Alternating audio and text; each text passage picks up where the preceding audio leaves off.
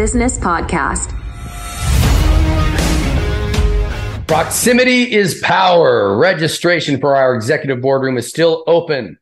To learn more, click the link in the description of this episode.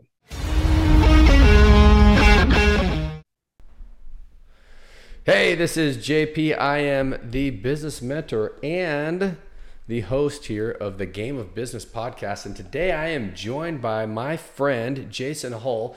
Jason and I met, I don't know, about six or eight months ago, and I do consider him a friend. He's he's given me the good graces to let him speak at one of his events, and that was a huge gamble on his part.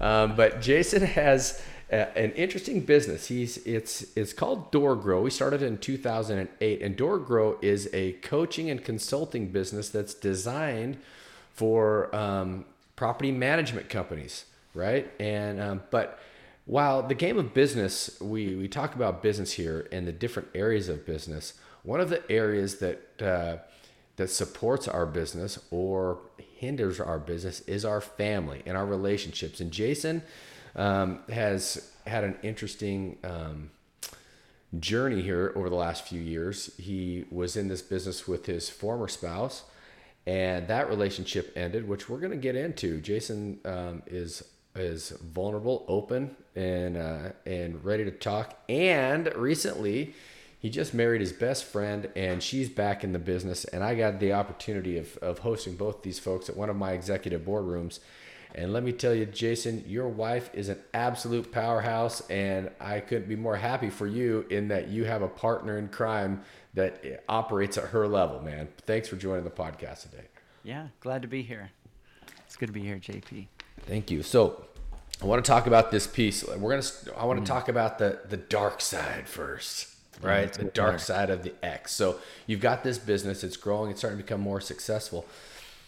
But then you have some issues at home. We don't need to get into all the issues at home, but um, sometimes the issues that we have at home are created by the business, hmm. and that we as sometimes. men don't show up inside of the family because we're focused on, you know, being the ATM for the family, bringing home the money, and we think we're doing a good job. So we become disconnected. In your case, it was the opposite way. You had this relationship that wasn't serving you. And so I'm wondering you're in this relationship. It's mm. it's not aligned and connected in so many ways. There's a lot of issues going on. How did that affect your psychology and the way you were showing up inside of DoorGrow during those those years, especially let's just call it the last two or three years of your marriage? Yeah, I think um, yeah things got really hard. Things got really hard, and we had been married before the marriage ended. We had been together for like 15 years. So this wasn't like you know a short stint. And this was my second marriage. My first marriage was like four or five years, super young, no clue what I was doing. And um, second marriage was long, but it was it was hard. Like we we worked really hard, and we just were two very different personality types. Like if anybody knows Myers Briggs, I'm like an ENTP, and I'm like the debater personality type they call it. I want to debate. That's how I formulate my ideas. I love to challenge things and kind of and I'm totally okay to have my ideas like challenged, but I like the fight.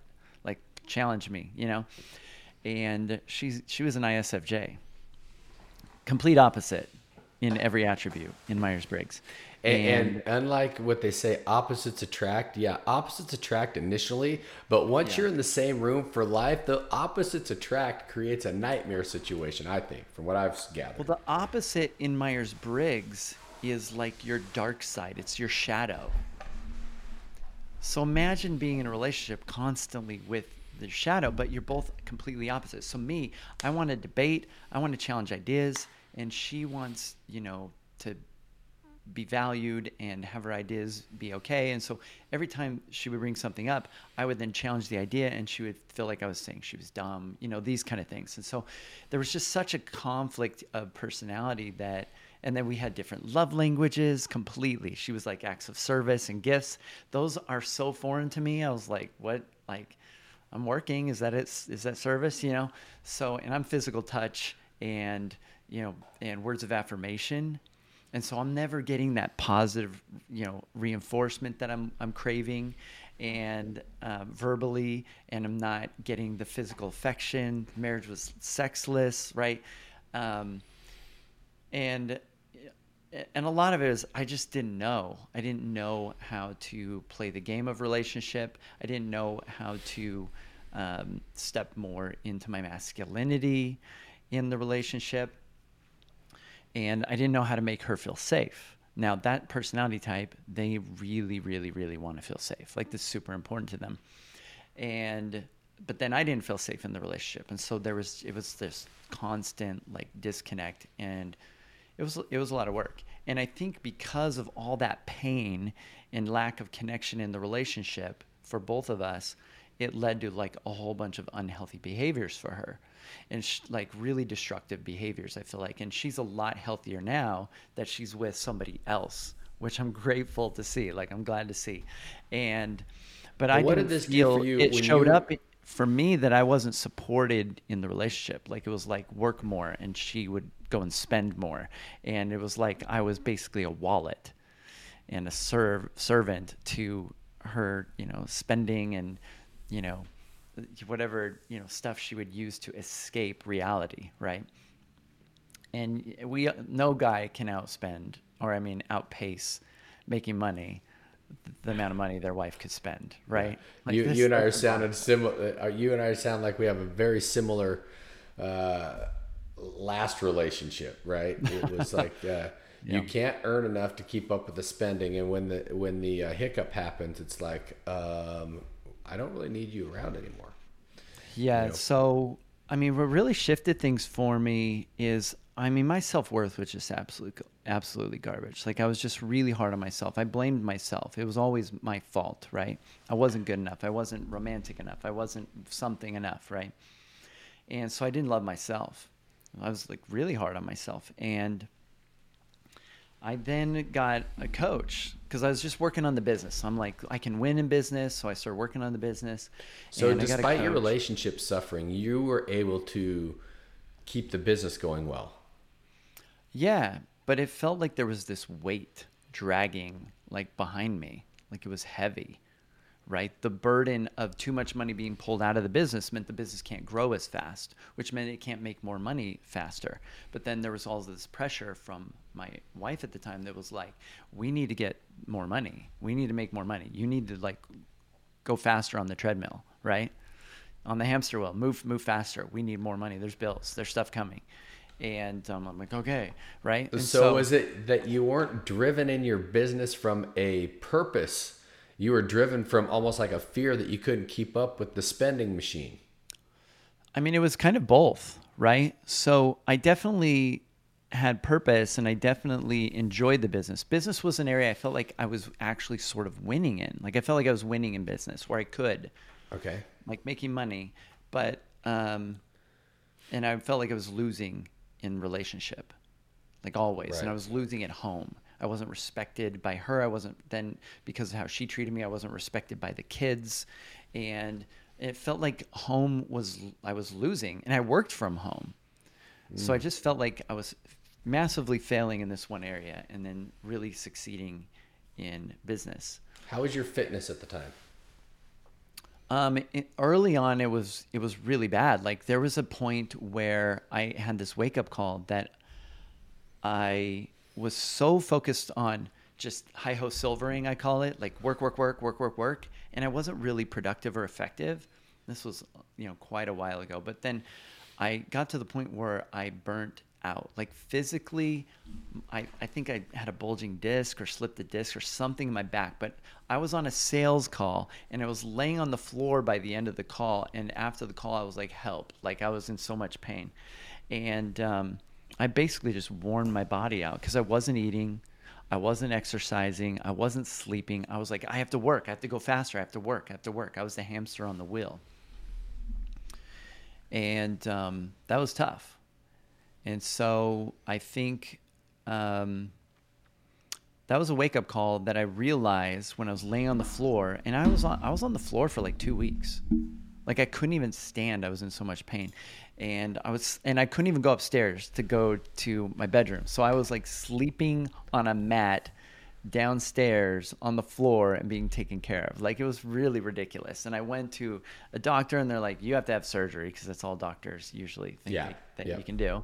And I went to like a chiropractor and like, you probably need surgery. And, and I was like, I'm not going to get fucking surgery. So, um, so that, that woke me up to the fact that there was this powerful connection between body and business.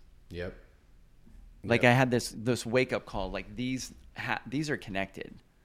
I cannot neglect my body and crush it in business. and Yeah, it had to get to that nailed it. extreme for me to realize this, but they're d- directly interconnected. And then I started to wake up and I'm like, you know, people that are crushing it in the fitness game that are in like great shape, like I'm I was like in a ma- I eventually got in a mastermind in a mastermind.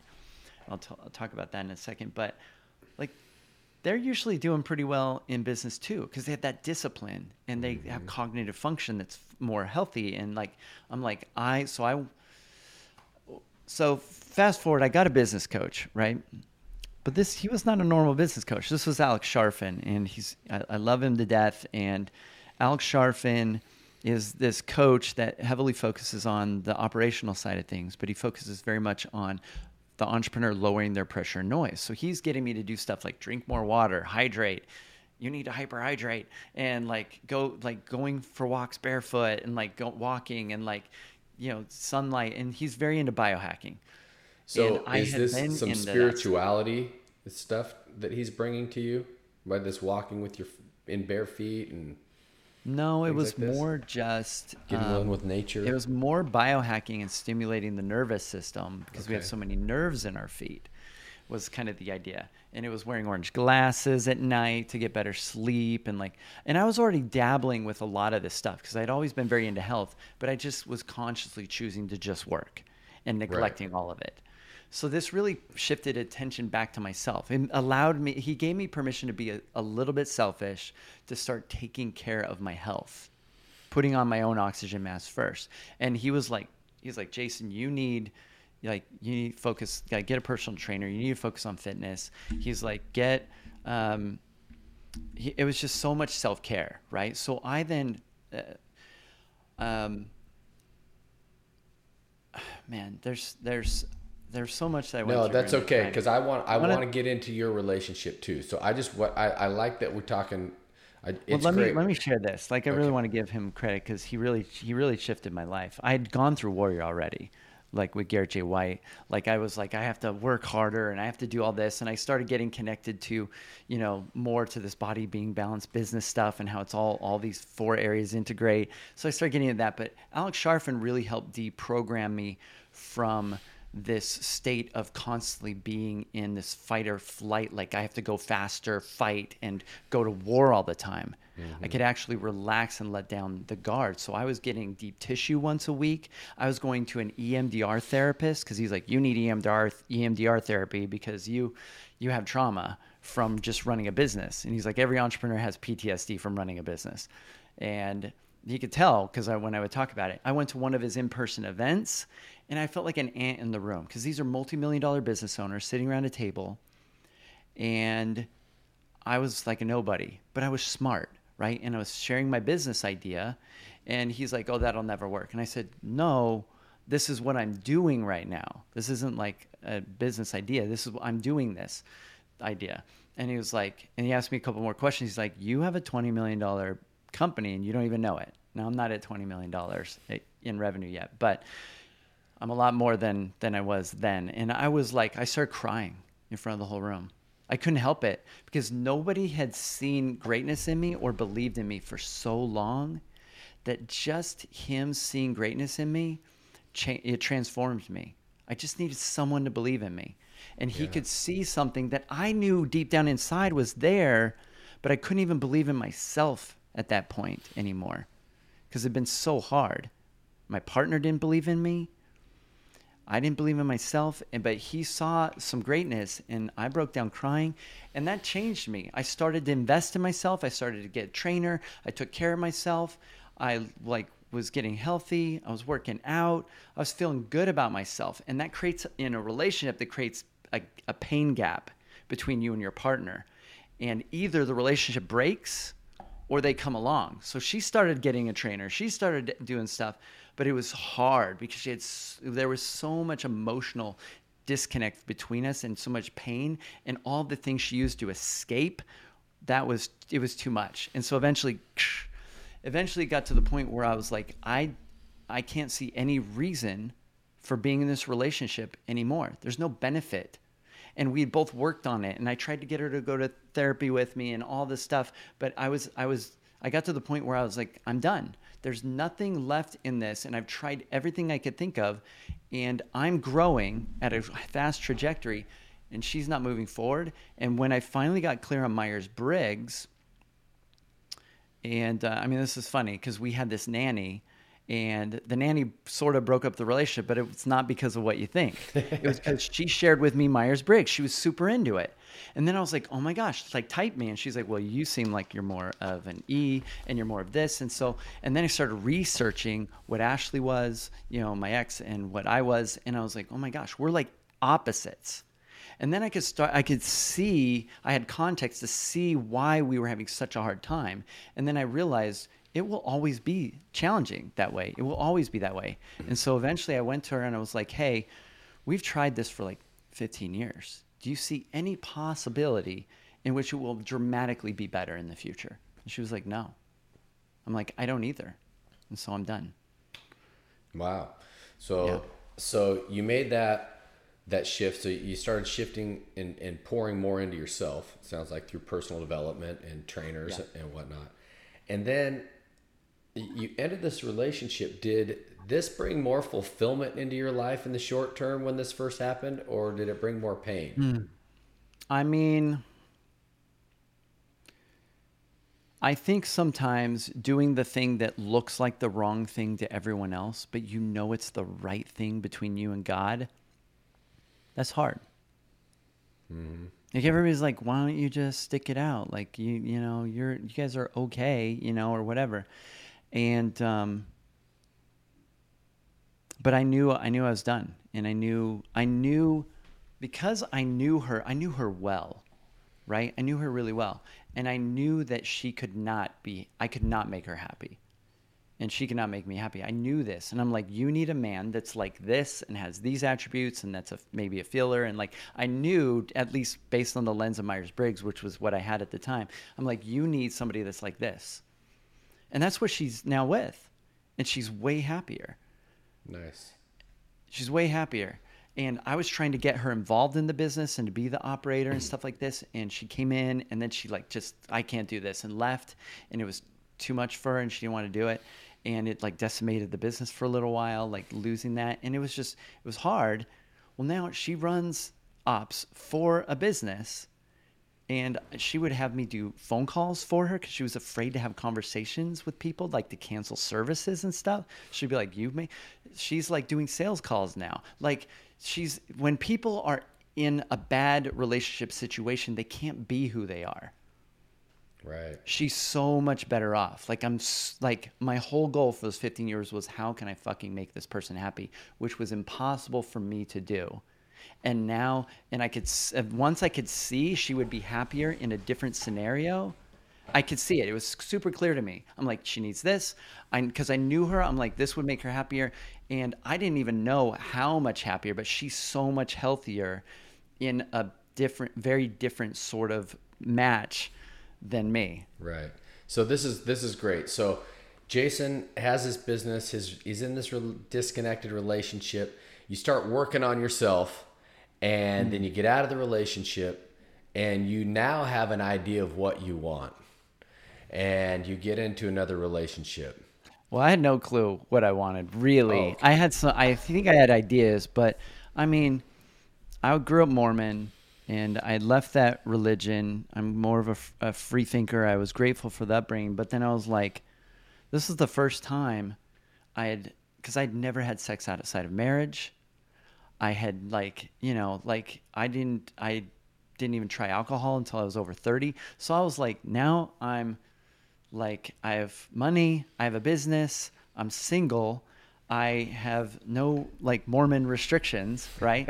and and you know, I could drink, I could do whatever, right? And I was like, let's let's see what I can do, right? So, so yeah, so it was just women and like dates and dating and the game of dating was now it was like I had gotten so disconnected and so kind of bored in the business that it was just kind of coasting. Mm-hmm. And um, and I was comfortable. And so I focused on dating for a while, and that was fun because it was something new, and I love new stuff, and I love learning. So learning the game of dating, like everything, so much that applies to dating applies to relationships. Like there's there's so much parallel you know, like, like uh, dating well, sure. that applies to sales. I you mean, know, one like of the things that we we so I, I want to get into what you you and Sarah have done with your relationship, mm. you know, and, and what you're doing to cultivate this number one relationship. So I yeah, look at uh, when I define a number one relationship. This is one that I heard. This isn't my personal definition, but I like it. But a number one relationship is one with sex and intimacy, and you're with your best friend all three mm. of those. A number two relationship is which what most marriages end up entropying to is married to your best friend.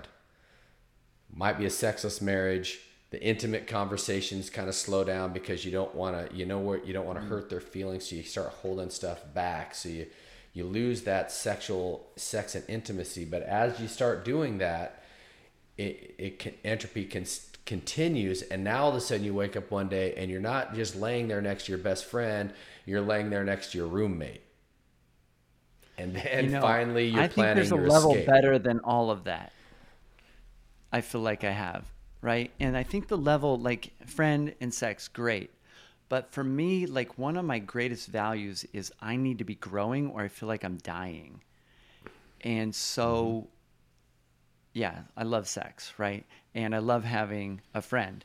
But Sarah also drives me to be a better man.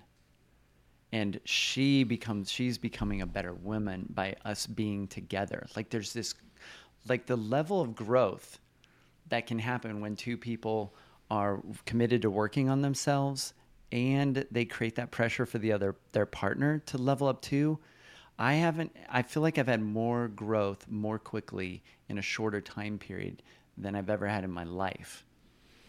So let's and talk about how growth is like a are, drug to me. Let's talk about how you're doing that and and what you're doing together to create this amazing relationship.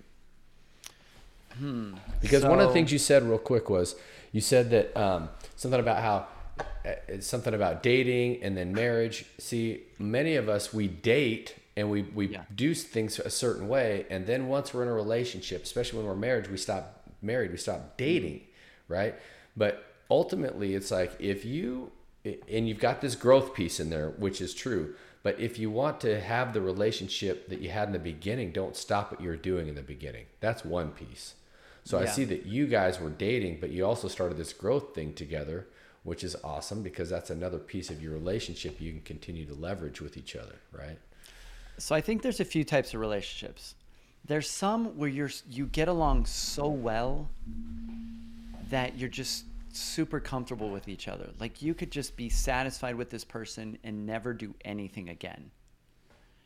And you know, that's where you're just both so in alignment, like you don't need anyone else.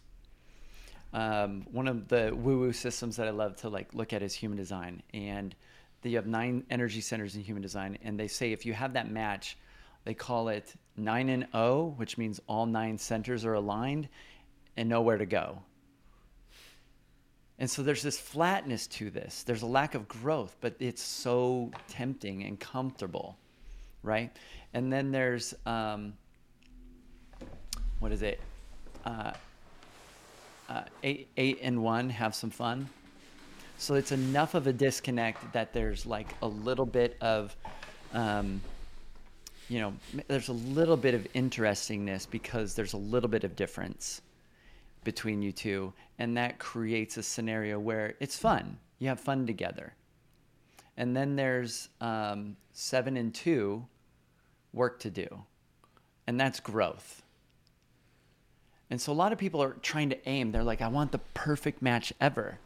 But is that really what your soul wants or do you want more growth so uh, like i want something to work on because for me as an entrepreneur, if I don't have something to work on, I might as well be dead. Right. There's no point anymore. So part of me, I want to be in a relationship in which there's work. But if it's, you know, a relationship that goes further than that, it's like six and three, you know, um, or, you know, five and four, you know, it's five and four, I think is there's no, no relationship anymore or something like that. It's like it always just feels like we're now roommates. It gravitates towards that constantly. That was what I had Right. with Ashley, right? And um, it just felt like it was gone. It was really weird. It was like we're roommates instantly, and then we'd work hard to connect, and we'd connect, and oh, this is nice, and then we were roommates. Yep. So I think we, like you have, uh, we want to find somebody that we have enough balance with that we're not, the relationship isn't so just lukewarm or placid that the relationship just cools to the point where there's nothing. And we also don't want it so hot to where it's crazy and war and dramatic. And we have to figure out where's that balance in a partner in a relationship in which there's enough stimulation that the relationship has passion and is interesting and doesn't die, but isn't too much to where we're like killing each other, right? So what do you guys do right now? I mean, you're newlyweds, so you don't have to work as as hard as you're going to have to work in 10 years necessarily. Maybe that's a limiting belief. If you're doing I the work like- now, you I probably like won't have to It was harder work in the beginning with us because we're both A-type personalities. It was harder in the beginning. In fact, it was like we like we would go to war. It was hard, and um, and we both had our issues and traumas, you know, from previous relationships and stuff like like like everybody. And so I feel like it, it's it's gotten it's gotten better and better and better and but i think it's because i just knew in my soul like this is somebody that m- inspires me to be better and to grow. And so i've really been on this journey of learning about relationships and studying relationships um, and what I've what I've realized is, you know, I've, I think I've grown up in kind of the culture that a lot of men grow up nowadays, in which it's a little bit too feminine for men. Like it's kind of feminized. Like be the nice guy, and you know, don't be too manly or macho, and that's toxic, and you know, sort of this. And I grew up in a religious culture in which it was like be nice and like you know this sort of thing, and just you know this kind of pleaser mentality. And Sarah grew up in kind of a, a situation or culture where she had to fight for what she had and work hard and um, and you know very much in her masculine constantly. And so this is one of the reasons i think we're so drawn to each other is that for her her soul i think is craving shifting more into the feminine and me it's shifting more into the masculine. But I feel like we're both very evolved people. Like we both um, are intelligent, and we both have focused on a lot of personal development and growth. And so, us by being together, her pressure of her coming at me with this masculine energy causes me to need to and to feel that I need to be more in my masculine. It, there's this just pressure like that, and for me, the- you know and being caring and the things that I do causes and me shifting more into my masculine causes her to be able to feel safe and to relax and shift more into the feminine and um and that's where all the juicy good stuff is right So give me some So- examples of the work you guys are doing together to, to grow together and, and embrace well, I think we don't like consciously sit down and go like, "Hey, what relationship stuff could we do together?" Like that's not even interesting, I think, to her. So I think for me, it's me. I'm focused on relationship, and I'm focused on learning that stuff because that's interesting to me. Like she's reading every book ever written by Donald Trump and written reading Buffettology, and she's she's focused on that. But I think what what's really happening is because we're both focused on growth and we're both working on growing the business together and i brought her in and gave her ownership in the business this gives us something to work on together and business gives us a vehicle in which to have things to communicate about to work towards together and um, and it brings up challenges right like hey you know in that meeting you like disrespected me or you made me feel this way and then we can have conversations so working together in the home in the business together forces us in some ways to confront things relationship wise as well. And so I feel like business is one of the greatest personal development things you could ever do. Have you the greatest found, though is probably marriage and kids. Yeah. Have you else. found since you guys have been together that um, your conversations in the home are um, a majority of which are around business? I mean, there's a lot of challenges when two people come together because I have kids from previous marriage. So there's a lot of conversations like figuring out the kids stuff. And there's a lot of conversations figuring out the house we bought together stuff. And there's a lot of conversations, especially about the business. So, you know, that's that's part of life and partnership. It's like working on all of this together. Right. So What I what I uh, a reason I ask that is I found out in my marriage because Amy was the controller in our business, and um, we would come home and over the years as the business grew and became more successful, our conversations became more and more business focused. More and more, just always talking about business to the point where we actually had to have a hard and fast rule, and I'm really proud that there's we no relationship left. It's all business. yeah, I, I, we had a hard and fast rule that we created, which uh, we stood by it. We never broke it, which was great. And it was basically in the bedroom, there's no business talk. And inevitably, somebody will bring something up, and you won't realize that you're talking about it.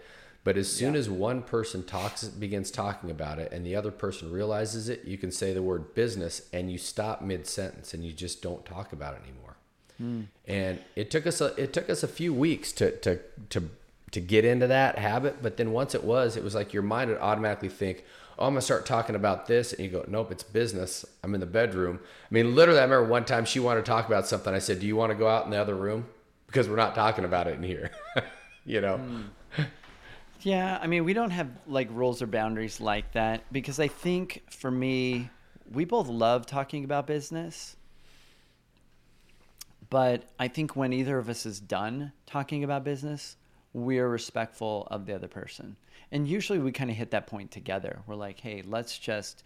And so there's a little bit more partnership, I feel like, for us that we're like, even if we're not in our bedroom or we're on the couch, we're like, let's be done with work today. And she's like, yes, let's do that.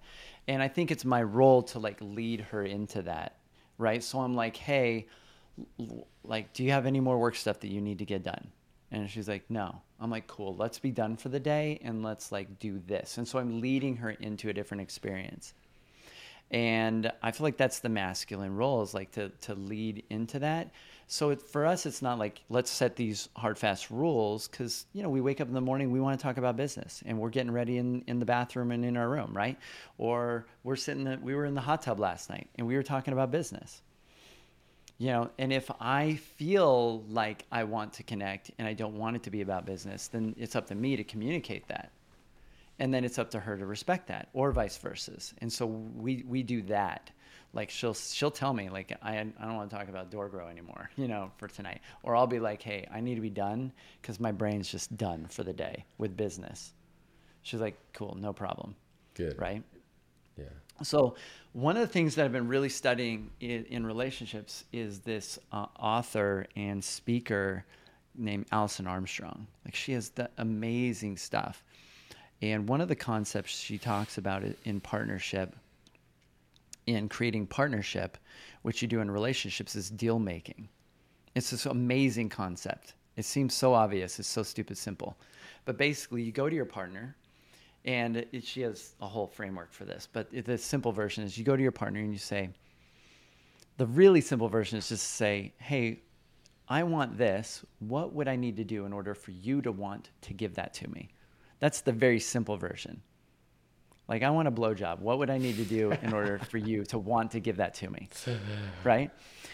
And they're like well i would want this. And cool you've made a deal right?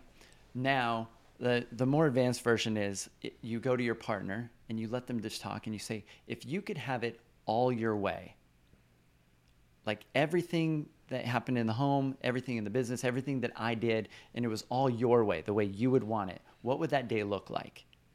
Well, how would morning be how would afternoon uh, what time would you want me home for dinner you know whatever right how would what would what, what would weekends look like if you had it all your way because that clarity lets you know what they want and most couples have never had that conversation And they, it's hard sometimes for women to even be honest about that because they, a lot of times they get in that pleaser mode, or sometimes guys we're in that it pleaser goes mode. both we Don't want to be right. honest about it. So if we can get that person to feel safe enough to be really honest, no, like all your way, like how would you want it? And then we know we have clarity on how we would want it, all our way. Like if it was like, uh, you know, I'm getting blowjobs three times a day, and like you whatever, whatever your fantasy is, right? but when we're clear on that and we share it with our partner, and then we know, like we can say, this is how I would want it then we know and then you can create deals so you can say cool the other framework she has as part of this is you map out like what in a relationship and this is the ultimate dating profile. So if you're going to start dating this is how she says to make the ultimate dating profile. You map out everything that you want to give in a relationship to your partner. These are i want to give. I want to give oral sex i want to give you know holding hands i want to give date nights whatever it is you want you want to do. And then you make a list of that and then you make a list what you are willing to give well if i'm getting everything that i want i'm also willing to do these things that normally i wouldn't want. Like i'm willing to you know take out the trash and i'm willing to you know pick up my socks and you know whatever right? These i'm willing to do. This is what i'm willing to offer. And then then what am i not willing to do? Like my deal breakers. And that's like she says that's the ultimate dating profile. You just put that out there. Like if a woman created a profile and she's like i want to get blowjobs because i think that's fun and i want to do this and this and i'm willing to like make dinner for you or do this or whatever because she's maybe she doesn't want to do that maybe some women do but she's being totally upfront and these are the things that i don't want i like i'm not going to do this i won't do that i won't do whatever right um, and these are my deal breakers. And then guys would look at that and we'd be like, oh my gosh, this is like the woman for me, or no, that's not a fit, right? Same thing for us. We would attract the right people. So I think in the relationship, there's also that conversation, like, you know, that we have with our partner to say, hey, I'm I want to do these things. These are things I want to do for you. I don't know if you want them, but these are things that I want to do for you because if I get to do those things for you, I feel better. I, lo- I feel like I love you. Like I had to tell Sarah that I want to buy dinner and I want, because she was in their masculine, I want to do things for you. I want to carry things for you because that makes me feel like a hero.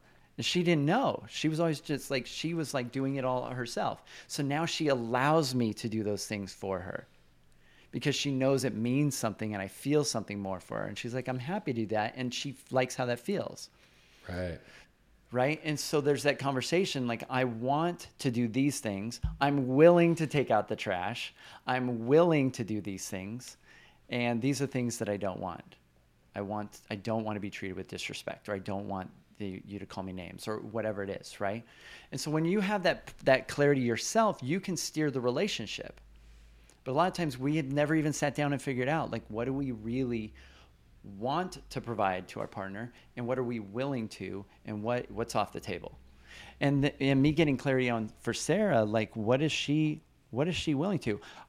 Like true story I went to Sarah and I said, "What would I need to do in order to get you to want to give me a blowjob?" Because I was thinking it was a want category or it was like a willing category for her. Right. She's like, she's like, she's like, nothing. I would love to do that for you. So like, and so this morning I was talking with her and I was being humorous and I was like, I was like, if I'm really craving a blowjob, like if I'm really wanting, is this too much for your show? No, go for it, man. Okay, all right. Yeah, we're good. All right. If I'm really wanting a blowjob, like I'm really craving it, like I'm like, man, this would be so great. What would I need to do in order to get you to want to do that for me? And this was this morning. She said, she said, um, just tell me. Right? She's like, just tell me because I don't know that you want it, and I'm not just gonna think of doing it but I would I would love to do that for you. And then she said she knows this deal making, so she's like, she's like, uh, first thing is just tell me, but and I would just really love a massage. I'm like, really? So if I'm willing to give you a massage, you're willing to give me a blowjob? She's like, yeah. I said, I'll make that deal, that trade any day of the week. And she laughs. She's like, so would I. right? Do you feel like like, this easiest com- deal becomes ever. becomes kind of like horse trading, though? Well, I mean, that's what relationship partnership is. It's like this is being honest, like this is what I want, and this is what I'm willing to do for you, and this is what I want. And that's partnership. Like we're agreeing to do things for each other. But the cool principle of deal making, I think, is so powerful because there's things they want to get from us, our partner, and there's things we want to get from them. And it, we can very simply make a trade, we can make a deal. Just make the request. That's partnership making a request, right?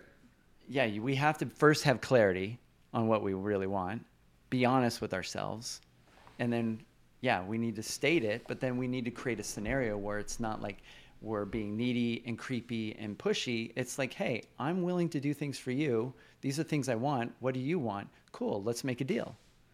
And that's partnership. That's a relationship. A partnership in a relationship doesn't exist if you're trying to manipulate them to do it, push them to do it, complaining that they're not doing it.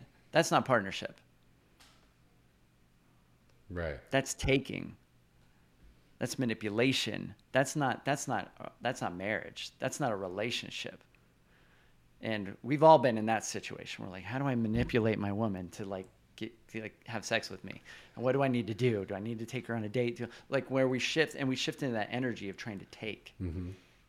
So now you're in this eh, this relationship that's on fire, and you're energized by it, and you're you're more physically fit than you were. You've made a shift in your religious um, world, which is now feels like you're more spiritual and connected to the divine than you were when you're a part of a church. Maybe it's kind of just listening to you. At least you have a different understanding of, of what God is to you, rather than what some book told you God was. Um, so, how does all of these things um, how are they aligning to um, show up inside of your business? Well, I mean, first of all, if you're in a coaching business, all of this stuff relates because people have problems and people are people. So if I can figure out my own shit and I can figure out relationship and I can figure out things in my business, then it translates, right? So, and that's why I love getting to do what I get to do. I get to learn from the best. My business allows me to feed my addiction of learning from the best mentors and the best coaches and spending a lot of money on programs and I can buy all the books and like whatever. And it allows me then I, then get to share what I learn, which is like that for me that's my purpose in life. Like my why statement is to inspire others to love true principles. I love just learning what works in reality and sharing it with other people. That's just fun for me. I would do it for free for fun. Right. That's what I'm doing right now. Like this is fun for me. And I'm like, and like I'm talking with you, and I'm like, I have all these cool ideas that I've learned, like from Alison Armstrong or whatever. I want to share them, and that's like that's like my purpose. Like I feel like I'm alive when I get to do that. So creating a business that allows me the space to do what I love to do is like a dream come true. It's like the best thing ever. Right. Like why would I sell that business? Why would I give it up? Then I give up my purpose, right?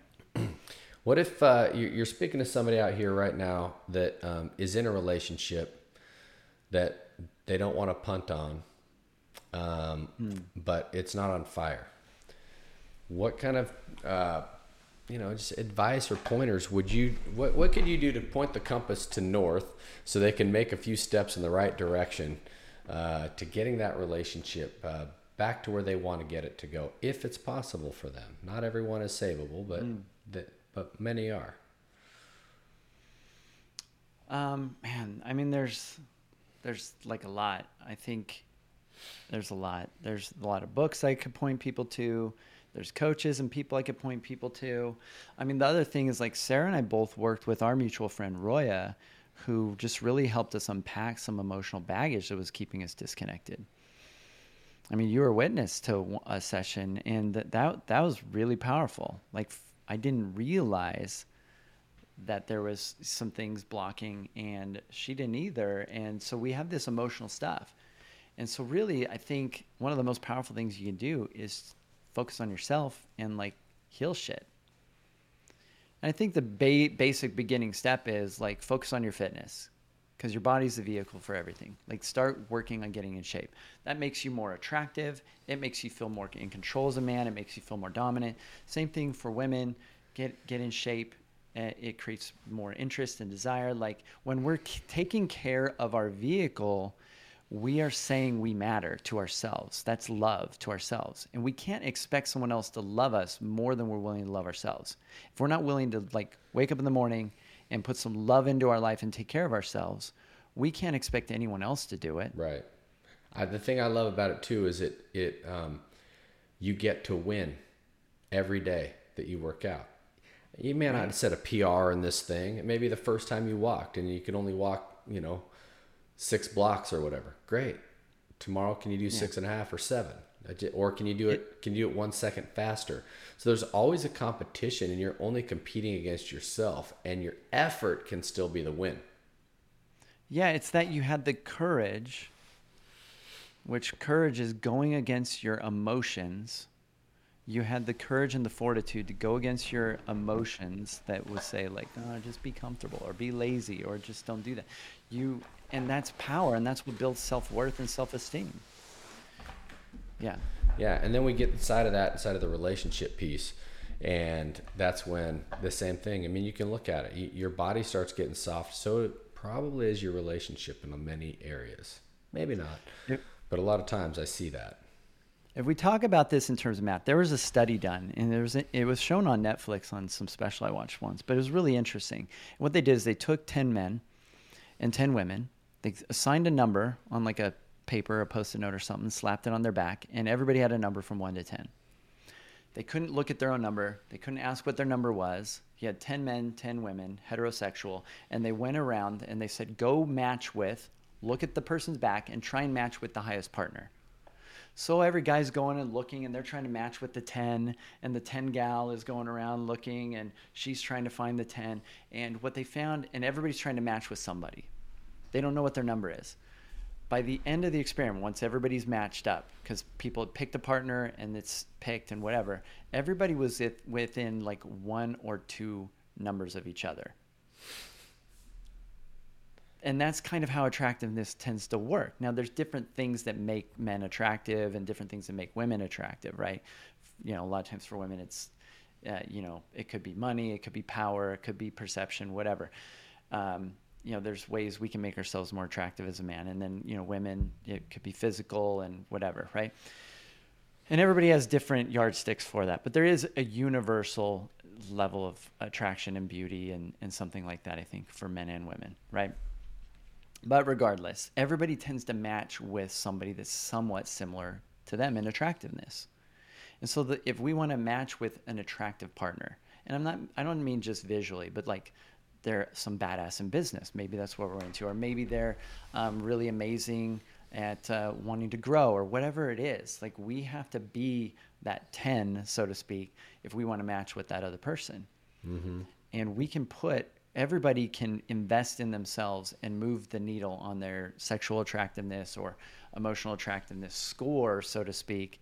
Um, if they're investing in themselves, they can move the needle up significantly. Women can like dramatically improve that like through makeup and like clothes and all kinds of stuff, right? And they can drop that really dramatically if they throw all that in the garbage like they could. And guys, we can work on ourselves to level up as well. And what you I've seen a lot of times I've seen a lot of couples, you've probably seen this too, where one of the partners just starts focusing on themselves finally. They start investing in themselves. They start working out, whatever, and it creates this pressure and then the relationship falls apart like they get divorced. I've seen women like I'm going to get in shape and they were overweight and now they're fit and they're sexy and they're getting tons of attention and they're like why am I with this loser that won't take care of himself anymore? And I've seen the reverse, right? Where it's a it's a guy. And cuz it creates pressure or what happens, I was coaching a client once and he was working on his fitness, getting in shape, all this and then his wife started sabotaging it. She's like, "Oh, I made you brownies and I made you some cookies," and because unconsciously, like they want that safety and certainty in the relationship, and they're feeling this gap increase, right? And so I noticed this too. Like in my previous relationship, there's there's some sabotaging that starts to come into play, and so you have to not fall prey to that, and it will bring force pressure wise. They will either join you or it might break apart. But you have to love yourself enough to be willing to allow that gap to occur, which is painful. It's uncomfortable to feel that pressure and that disconnect from your partner. You said But it also earlier. is what motivates you to be better. Like Sarah's like taking care of herself. She works out. She's like doing stuff. And, and um, uh, you know, and that motivates me to stay on point. But I'm also working out and taking care of myself, and that motivates her to go to her classes and to do her fitness stuff and whatever, right? So it creates that positive peer pressure. So it can be a motivator instead of it being something that's creating a, a bigger gap in the relationship. And so you have to be willing to hold space even when it feels uncomfortable and there's sabotage and there's disconnect. And if that partner is the right partner for you, they will rise to the occasion. A lot of guys are like, How do I get my wife to get in shape? Get in shape. Like, take care of yourself. Do it long enough, and it'll eventually, they will either like, it'll create too much of a pain gap or they'll just not do it. And, you know, or they'll do it. And just, and you got to be honest. Right. You got to be honest. So um, I think when I look back early on in my my career as a business owner, I didn't I didn't have I didn't focus on all these other areas of life. I didn't know. So it was just business, business, business. I was just focused on that. As long as I'm generating the money, I'm doing a good job as the provider. That that's a good good thing.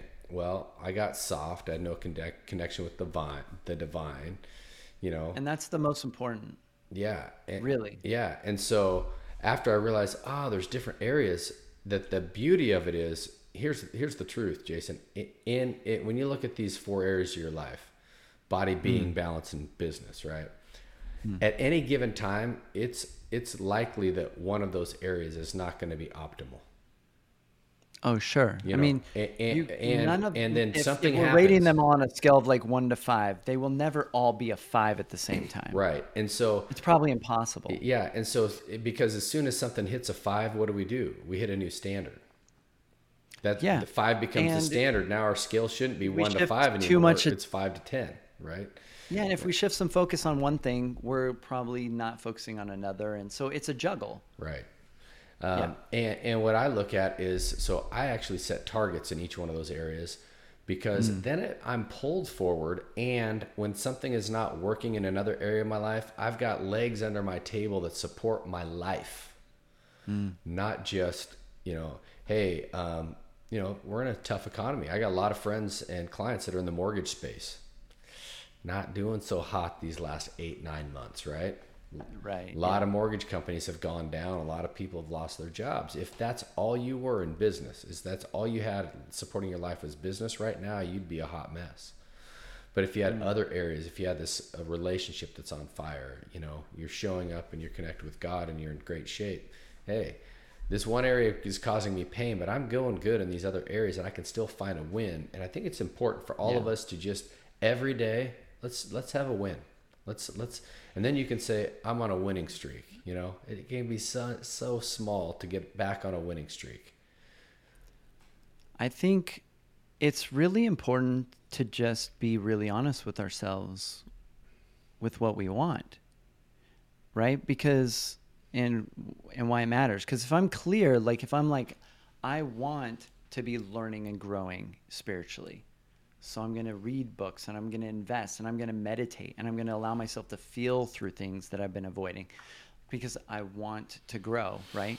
Or I want to improve in my relationship skills or I want to learn more about the masculine and the feminine, right? We we have like if we don't have desire and we don't get clear on what we want in those four areas, then we're not going to progress. And so I'm not I you know, I've done the rigid thing and I'm not at a point where I'm rigid, but I'm naturally it's fun for me now to focus on all these areas. Like I want all of these things. And I just kind of I think I've I'm, I trust myself more and I feel myself more and I just feel I feel like my soul is like, "Hey, you need to go work out or you need to like have some time alone and read. You need to reconnect and meditate and feel through this feeling that's uncomfortable." Like uh, you know, so like I feel like our nervous system is the antenna to let us know what is not right and what we need right now. And we need to learn to start to listen to that. Absolutely. I just If had a great interview last week with Debs Battersby. She's one of Tony Robbins' top coaches and on his educational mm. forum and all that. And she was a coach of mine back in the years and and what years ago. And she was just amazing. And one of the things she does that's transformational is checking in on the emotions in your body. You know, mm, where yeah. where are we going to find it? It's like um, when I get stressed out about business, I, we call it anxiety, right? Not fear. We call it anxiety as business owners. I can feel it right. from my throat down into my chest. And so she would yeah. simply say, if we're having a conversation, where, if anywhere in your body is the emo- inside or outside your body is the emotion called anxiety. And then I can mm. check in with it. So it's right here. And then she asks questions like, well, why anxiety? Why are you here? So she gets you into this kind of meditative state. Mm. And you mm. start talking to that emotion and you find out that these, oftentimes we, we associate emotions as being negative, right? They're not negative. Yeah. They're informational they're informational. They're there to when you're feeling anxious, something it's just trying to protect you from something that you're not saying. Hey, look at here.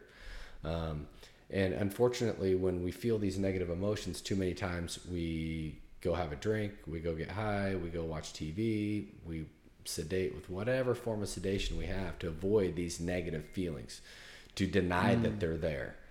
And and that's just the opposite of the truth. It's just is denial, right? And so I go for it. Yeah, I think um, I think emotions are even the negative emotions. I think they're all actually beautiful. Could you imagine life where you couldn't fully feel all those emotions? Like life would be really boring if we were just happy all the time. And the I think the beauty of life is when we're allowing and we're able to feel everything, all the emotions. Life without sorrow wouldn't be as sweet we need like life is and that's part of the fun of life. I know it sounds weird, but we need to feel sorrow and we need to feel joy and we need to feel shame and we need to feel guilt because this makes life interesting. The problem is when we're not willing to feel things. We're like, this I don't want to feel, so I'm not to I'm to try not feel it.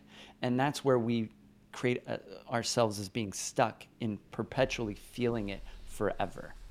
And that's where it becomes too much where we can't even live with ourselves anymore because we're unwilling to feel it. So if I'm willing to feel through the shame, you can't feel there's here's the thing. I'm a thinker and I think what we do as thinkers instead if we're not feelers is we think that we can logic a feeling. So if I feel something that I'm like this feels uncomfortable, this shame or this guilt or this pain, I'm going to figure out how to never have to feel it again. And that's a logical solution to an emotional problem which is impossible. Right. Right. You cannot logically, you cannot logic a feeling. There's only one thing you can do with a feeling, and that's to actually feel it. It's the one thing we don't want to do because we decided it's uncomfortable. but really, there's a beauty in allowing ourselves to fully feel it and to feel it. And you cannot feel a feeling forever.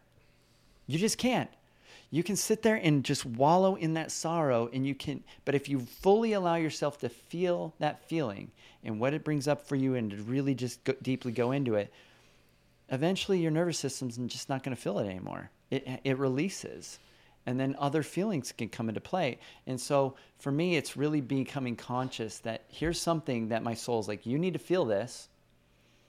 There's shame or there's guilt or whatever and to recognize that we are not our feelings because when we identify that I am sad and we say it's our, we are the feeling, that's not true.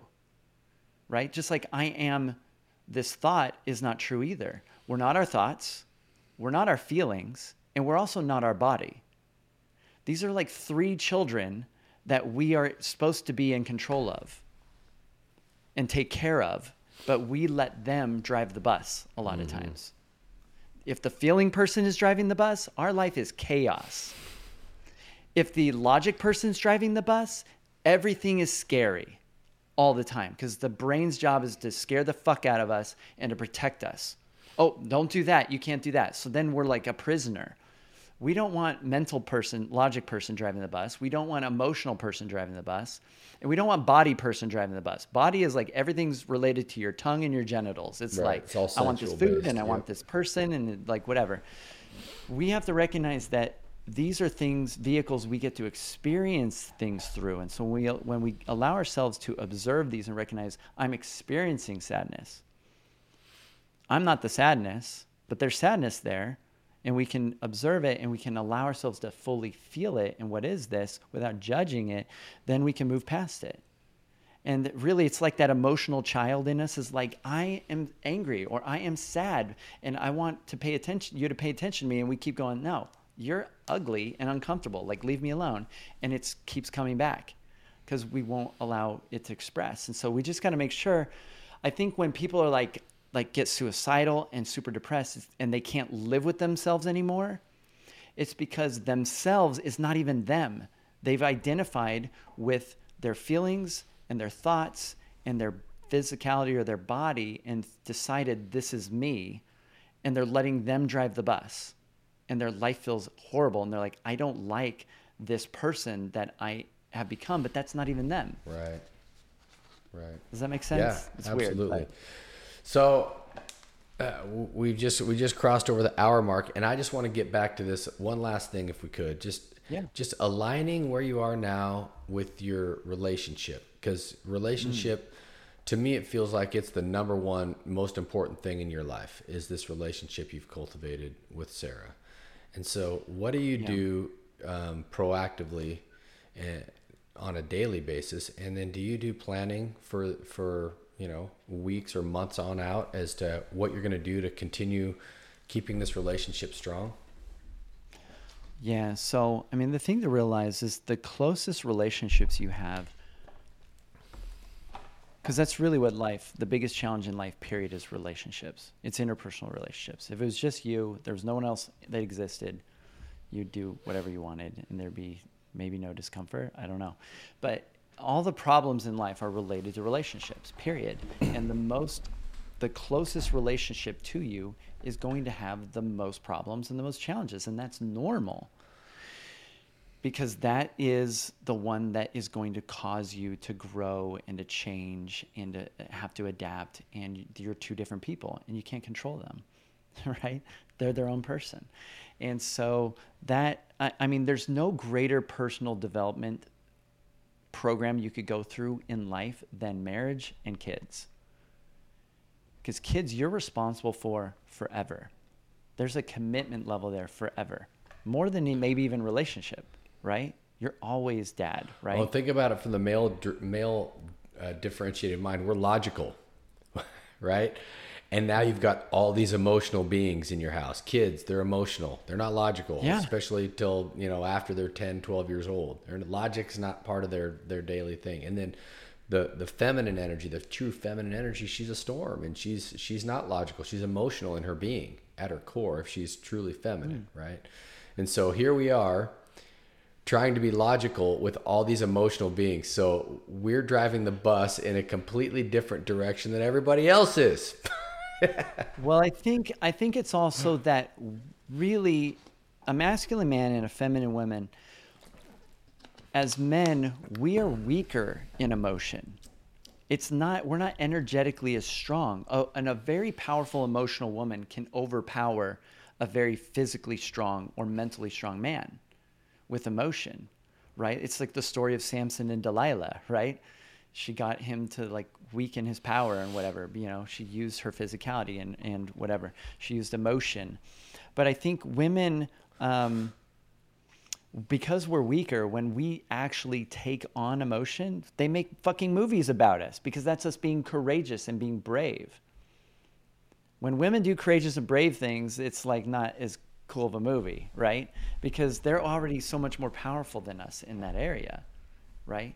So what they make movies about women that are like being scientists and doing like mental stuff, because men generally in the mental category are more dominant, but then women are superior to us in the intuition, which is the higher than the mental faculty mm-hmm. in that body.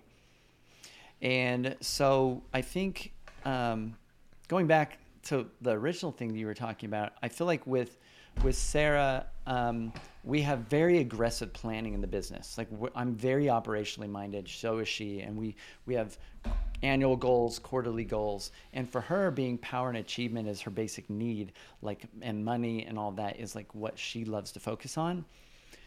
Then that feeds the relationship from her standpoint. Like that's that's enough for her. And then for me, I want love and connection. That's my basic need. So for me, I'm the man. I get to be in control of that anyway. Like I'm like, hey, I planned this date night. Hey, I planned this thing. Hey, I really would like to do a vacation with you. Okay, let's figure this out, right? And she wants she wants these things too. And so this allows the vehicle of the business allows us to travel. It allows us to learn. It allows us to go to conferences. It allows us to do cool stuff together. So so yeah, so that's that's how we kind of do that. Like and we're always planning and scheming new ideas. We have aggressive goals, we have to-do lists, we've got stuff to work on. Yeah. And she makes sure I get stuff done. She's the operator. She's like, "You need to get your commitments done for the week." Yeah. Yeah. Well, excellent. Yeah. Jason, thank you so much for taking time. Um, I'm I'm excited to watch you you guys grow as a couple, and I'm also in getting to spend some time with you a few weeks ago. I think that I see a team that's very aligned and ready to take DoorGrow. This is no BS to the next level because you are so aligned inside of the business world, and it sounds like you're aligned inside of your relationship as well. So, congratulations on that, my man, and just know that I'm always here for you business wise, relationship wise, whatever you need, you know, I'm here for you as well, man. Appreciate you. Yeah, likewise. Appreciate you. All right. Hey, Game of Business family. If you enjoyed or received value out of this episode, please share it. Send it to a friend. See, we don't pay for advertising on this podcast and are strictly word of mouth, and I would love the help to add value to as many business people as I can. Thanks a lot.